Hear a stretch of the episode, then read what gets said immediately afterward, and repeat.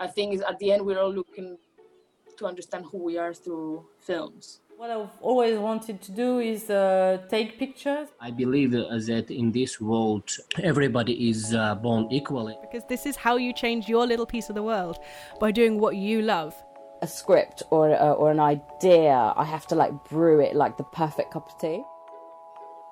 As recent university graduates with a lack of job prospects and a lot of free time on their hands, especially now, Pauline and I attempt to be quizzical, intelligent, and active women on the hunt for juicy nuggets of advice, news, and insight. So, RLC Sounds presents to you Creating Waves. Kicking off this episode, we are joined by Lorena Levy, an artist who explores her cystic fibrosis through painting. Hey Lorena, how are you?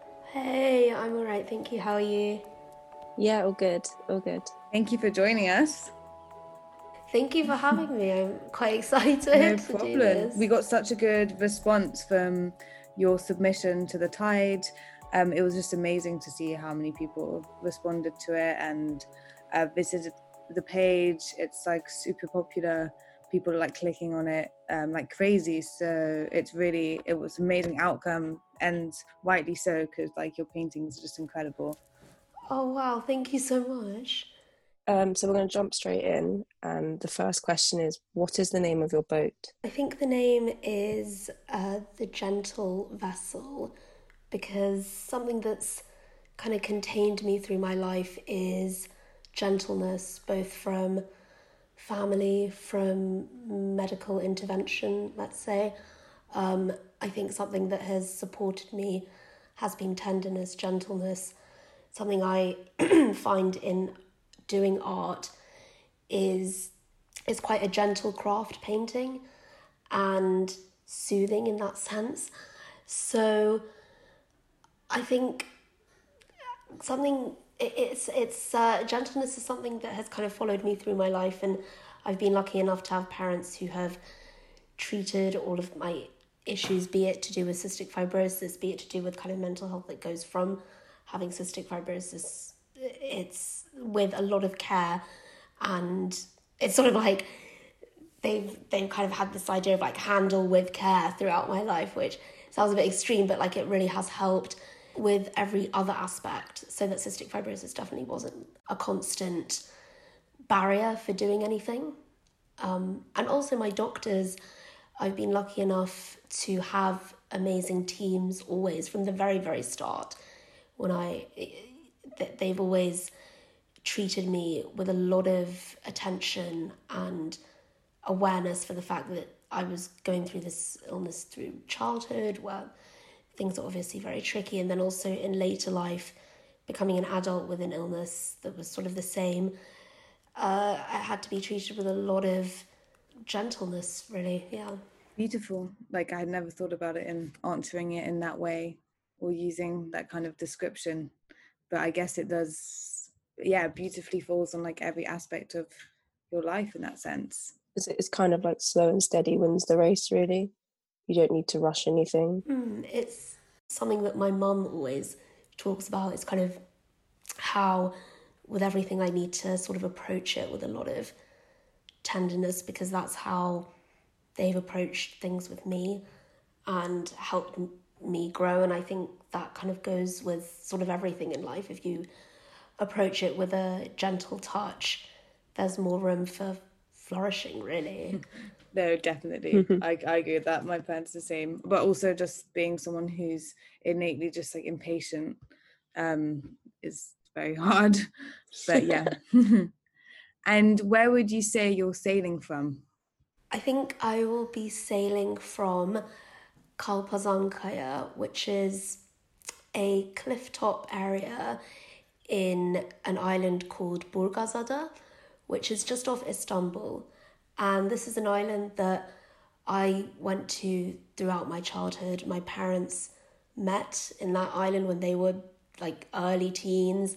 Everyone kind of goes there from like sort of the start of their life from this community in Turkey, in Istanbul. They always go there. And Kalpazankaya was um, is a really special place right at the top of the island where I remember getting my first kind of taste of drawing, really. I was really young, and um, my mum's friend is an artist, and she came with a whole host of like oil pastels, chalk pastels, everything, and was like, We're just gonna draw the view, we're gonna draw the sea, we're gonna draw this. And I just fell in love with it straight away. I had such a support from my mum and my dad to kind of really express, really take my time with drawing. And there's a place that I sort of think everything kind of kicked off in terms of appreciation for taking time in, in art, really.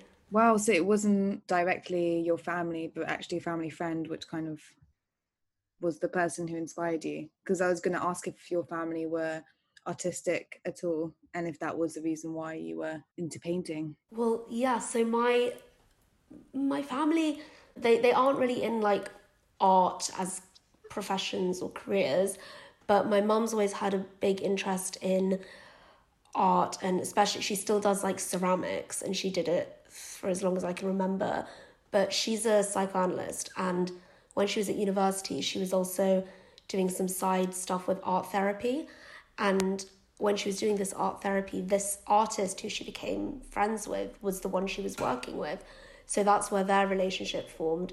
And she kind of, when my mum said, I want Lorena to have some kind of outlet, outlet for maybe some struggles she has with her own body, with her own life, as you know, everyone does, this, but maybe a bit more potently at such a young age, then this woman said, well, yeah, I'd love to facilitate that because she had materials available, she had time available, and she was sort of the one who got it quite, you know, kick-started it in a big way.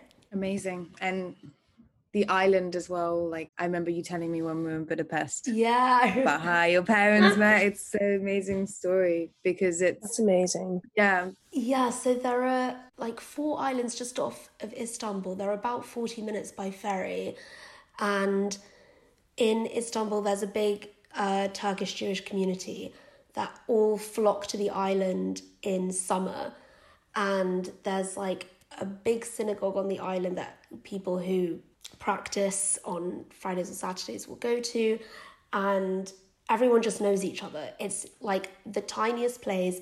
There is so much gossiping going on in that place. Everyone knows everyone's business, but it's it feels a bit like home. Like you're so familiar with your surroundings. They're in.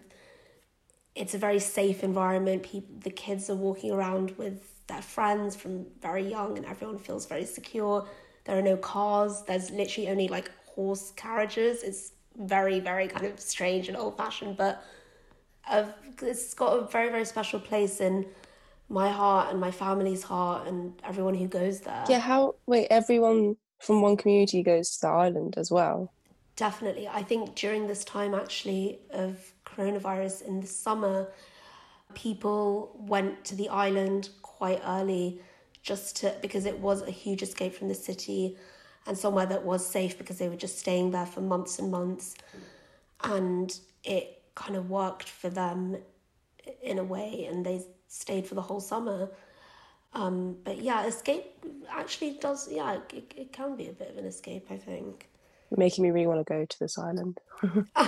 I'm try. I try to like whenever I tell my friends, they're like, "Okay, so when are we gonna? When are you gonna take us to the island?" I'm like, "We'll go as soon as this is over. We'll all go to the island." they be like the guide. Yeah. oh my god, yes. With a little flag, like follow me this With way. on the horse and carriage. And so, where are you sailing to? I am sailing to Edinburgh actually. I am hoping to finish my studies this year at Edinburgh and it will be my fifth year. I'm not yet finished with what I'm trying to achieve in my art studies and with history of art studies as well. Um, and at the same time, this year, I'm hoping to start this new drug Trikafta or Kaftrio, which I'll only be able to take once I'm in Edinburgh. So Edinburgh's a big part of my life right now to look forward to and something that's exciting but kind of nerve-wracking and a little bit uncertain because of everything with this pandemic, because a lot of my friends have already graduated, uh, they finished their fourth years. Um, and because I don't know what it'll be like with this new medication, I don't know when exactly I'll start. Um, I don't know what the effect of it will immediately be, but I'm definitely looking forward to that like that destination. What are the kind of common misconceptions that people have about cystic fibrosis, or has there any? Have you experienced like stigma? Are there things that you always have to explain to people? Um, is there always like one question that people always ask? A lot of questions have been on if it gets worse with time, actually. And someone once asked if it was like, uh, oh, they recognized it as a degenerative disease. And I was like, okay, that's a bit of a bleak way of putting it. But um, it's um yeah, yeah. Um, also, are they thinking about your reaction in response to this when they're asking these questions? Was it purely just curiosity? That's that I could think like sometimes it's just curiosity, or sometimes it's like, oh yeah, I, I know what this illness is. It's the one with the it's the one that's a degenerative disease, and it's like, you got it, that one. And like, what do you want me to say to that? so, um, but a lot of people who are a bit more kind of sensitive, I guess, ask um, about how they ask a lot about pain actually, and they ask, does it hurt a lot when you cough? Because you know, when I see you coughing a lot, I think, is it hurting, or you know, does it make you feel so so tired? And it's more kind of questions that from something that they see straight in front of them of them, such as the coughing. And it's very easy to kind of explain what how the coughing does feel and to be honest for me it, it doesn't hurt. It's just tiring to do at an excessive pace. But um some people have asked kind of about death and have said, Oh, I've heard that CF patients die like kind of early and i'm i don't think of that as a horrible question to ask because mortality is something that everyone thinks about i've thought about. And it's it's kind of maybe it's hard to talk about but it's something that is quite important as a you know as a tangent of cystic fibrosis. So there there are a whole host of, of different kinds of questions and some people do a lot of kind of their own research before asking me because they'll ask something and then kind of follow it with like oh yes because i read about da da da da da and i'm like wow how did you know that? And like i um i just wanted to like look for it myself as well as speaking to you. But lots of different kinds of questions and but i think most of the people that have asked me questions are very aware of like the fact that they are asking me and I will have some kind of reaction to it. Um, Mm. And they've been sensitive with it and been gentle with it.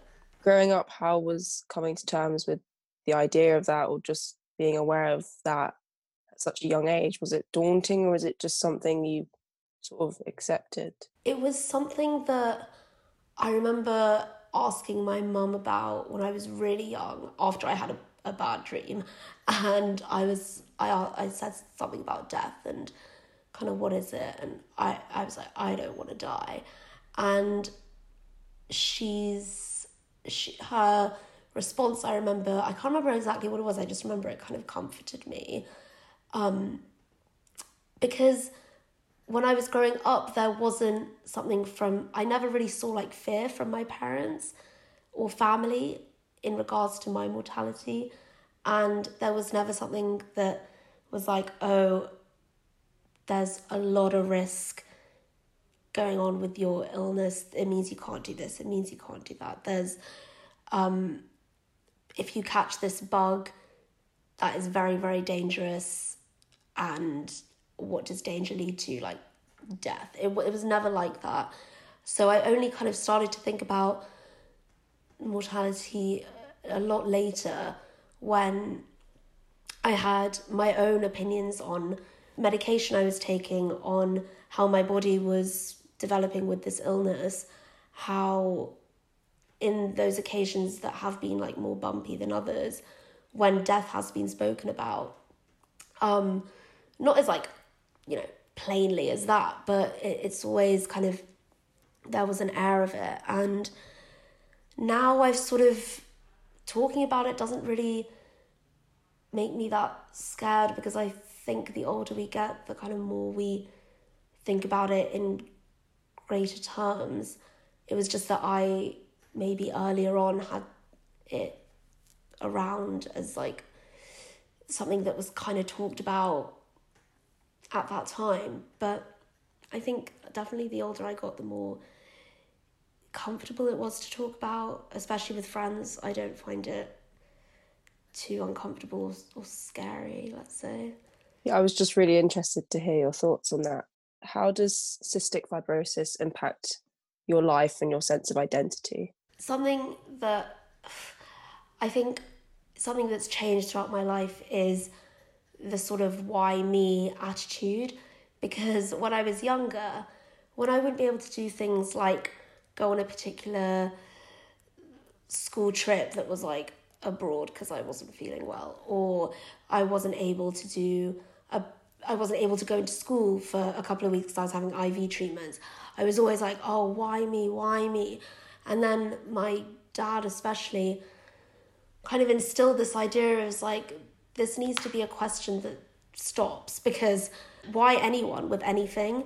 Like, yes, this is a hard illness to deal with. This is, these are sort of the cards you've been dealt, but it's now about how you go from there. Everyone, everyone has their own stuff going on in their life. This is something you've got, and why don't you look at the good aspects of your life? Why don't you say why me for the fact that you've got a really, really supportive family, the fact that you've got friends, the fact that you've got a passion such as art at that time and still now. Like it kind of made me look at things in a broader perspective and not try and be like the sufferer or the victim. Obviously, in times when things are especially hard, when I feel especially unwell, your mind creeps into that. But something that I really, really have tried to instill in myself is to stop this attitude of why me. And that's really come with having an illness actually and um, it's I, I think i've just started to think about myself in other ways than just my body because when your body fails you in a way um, you, you have to think about other aspects of your life and other aspects you want to enrich. And yes you want to keep your body kind of as well as can be but when it's not functioning and you've only known it to be the way that it doesn't function as a, as everyone else, you I've started. That's where I kind of got into trying to have like a real, real passion of something that I can try and improve and try and cultivate. And I think that's those are the kind of two main things I've sort of had from having cystic fibrosis. It sounds like your dad really flipped your um thinking on its head and turned it from mm. half empty to half full, so to speak. Um, yeah, absolutely. So I feel like that is a very important thing to to have learned at a young age, regardless of whatever's going on in your life. Definitely. Sounds very wise. yeah, I yeah, he's I would say he's quite he's quite wise. He likes to be a bit like philosophical on things and from an early age he sort of wanted to put that right in there. And I mean, it's helped for looking at how I've been sort of looking at life since then. What was the kind of process of represent like presenting yourself in this painting and your body? Was that therapeutic or yeah, just yeah, what was the process like?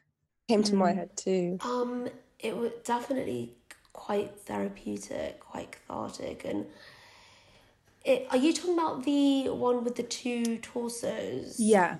So that I did that after after just starting a well, I was doing tests to possibly be on a clinical trial that year, and it didn't work out because of some other factors. But after the those tests, I thought about the idea of like what is a healthy body from the outside, what looks like a healthy body from the inside, what is a healthy body, and it's it was a really interesting way of sort of thinking about how bodies just aren't exactly what they seem as soon as you sort of see them especially with with my body. And um at that point as well i thought like that particular things just weren't working in my favor even for the kind of whole like the wider net of what would work for a cystic fibrosis cystic fibrosis body because I didn't get onto this trial. And it um it was a, a real it was kind of like the first painting I did really that was very very clearly looking at my cystic fibrosis. And it was a little bit I, I was sort of a little anxious going into it. But as soon as I started I found it quite I, found it very calming to do and very reflective on a lot of things to do with my life to do with the illness really. I mean it must have been such a having i mean you can see so much from these paintings. They're so powerful. And i never knew about this the clinical trial. Yeah it was the first trial i've ever been on but i wasn't i didn't even go that far because it was something to do with my lung function didn't match like all of the participants so there wasn't really much point in me going on it. But it was um yeah it was sort of a strange time where it was kind of exciting and then also disappointing to not be on it. But i was kind of nervous to be on it but before because obviously you think about the side effects you think about how it will impact your whole life. So it was like a weird mix of emotion yes it, it would have been just such a strange experience to witness behind the scenes of like trialing drugs in general um has there ever been a time when the boat has rocked to and fro? I think almost every year there's a moment when the boat rocks to and fro because there are so many unexpected things that come with life. Like, even this year, you've got the pandemic. You uh, this year as well in summer, my parents' separation, something that's rocked the boat a lot. Um, but also that's rocked it in terms of what my relationship is going to be with them to do with the the cystic fibrosis as well because I think they've been a very united supportive front. Um, but at the same time as that, there's been this new announcement of the NHS deal with Kaftrio, so that kind of put it into smooth sailing again. Um, I think there there's definitely been it's it's kind of always a bit of a rocky boat and but that's I guess what makes the journey a little bit more interesting to look back on like I I mean I kind of always say like whenever something is bad or whenever something goes not as planned I'll always say like oh it's for the memoirs and during it like it's a horrible feeling but after I mean you just look back on it and think about the kind of journey that you had and where you're going to go from there. Have sharks ever circled around the boat? And if so, what do these sharks represent and how did you fend them off? So it's a similar sort of strand, but maybe something that's a little bit deeper. Um, I guess some of my sharks are uh, possibly lack of self belief. Um, it's taken a long time to kind of believe in my own artwork, even. Uh, I still now, most of the paintings I do, I'm critical of. And um, just, uh, I think self belief is something that has taken a long time to try and achieve. And self doubt does does creep in a lot. Overthinking is a, a big one for me. Um, overthinking on what I'm creating, on how I am in certain parts of my life and how I am with other people. Um, overthinking on if this particular route of treatment will work for me. on how it'll work for me. I get very in my own head, and um, that's something that I've still still trying to fend off. I don't know how successfully, but definitely like over analyzing, overthinking, kind of feeling a bit uh, anxious with those those fears. I was going to say those are all very like natural um, fears to have as well for someone like of our age. I mean, yeah, it's one I feel like we've gotten many times. I think um, having believe like believing in yourself and um, being confident enough and to be able to say my work is good, um, or even just say I am an artist or I am a filmmaker, or I am yeah, that's that's you know, and also even just like being able to share and present your work is such a big step to take, um, and that shows confidence for sure. Has there been a piece of news that's caught your attention this week? It can be like funny or sad or shocking. Well, we love Pauline. We love Real Housewives, and Yes. I don't know if it was this week that we heard that Dorinda has been kicked off at Real Housewives of New York, which I is a know. travesty. Because I don't know It if Thea, if you've watched Real Housewives. I Housewives. have. I've dabbled. I'm not like an avid follower, but I have dabbled. And when I dabble, I Oh. go, I, I Oh get sucked God. in. Like a, it's like a black hole, and I have to like then pull myself out from it. So I haven't actually recently, but I mean, It's- I would recommend getting back insane. to it because she, Yeah, yeah, really, that- she's crazy. It's crazy always, woman. there's always Yeah. one but really nuts fantastic. TV. Uh, the Real Housewives of She's- Atlanta yeah, but- and Orange County are the ones I I binged because they're just sassy. Yeah, it's so true. I mean, New York, they're just like all mad. Like you know how you always have like one crazy one. In the New York one, they they're all crazy. Like all of them. Like Yeah. like yeah, literally Ramona is insane. But yeah, Devinda leaving. What are these names? That's that piece of.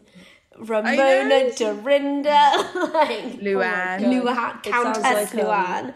Gossip Girl, Sonja Morgan. Gossip Girl. Is, that's kind of what I'm of thinking. it. I like Like the east, I mean, the Gossip east. Gossip Girl like at like 60, no way. yeah. Upper East Side. That's. I was like, Yeah, is they're like What is it? 60. like, Upper Manha- Manhattan. I was like, no, that's not it.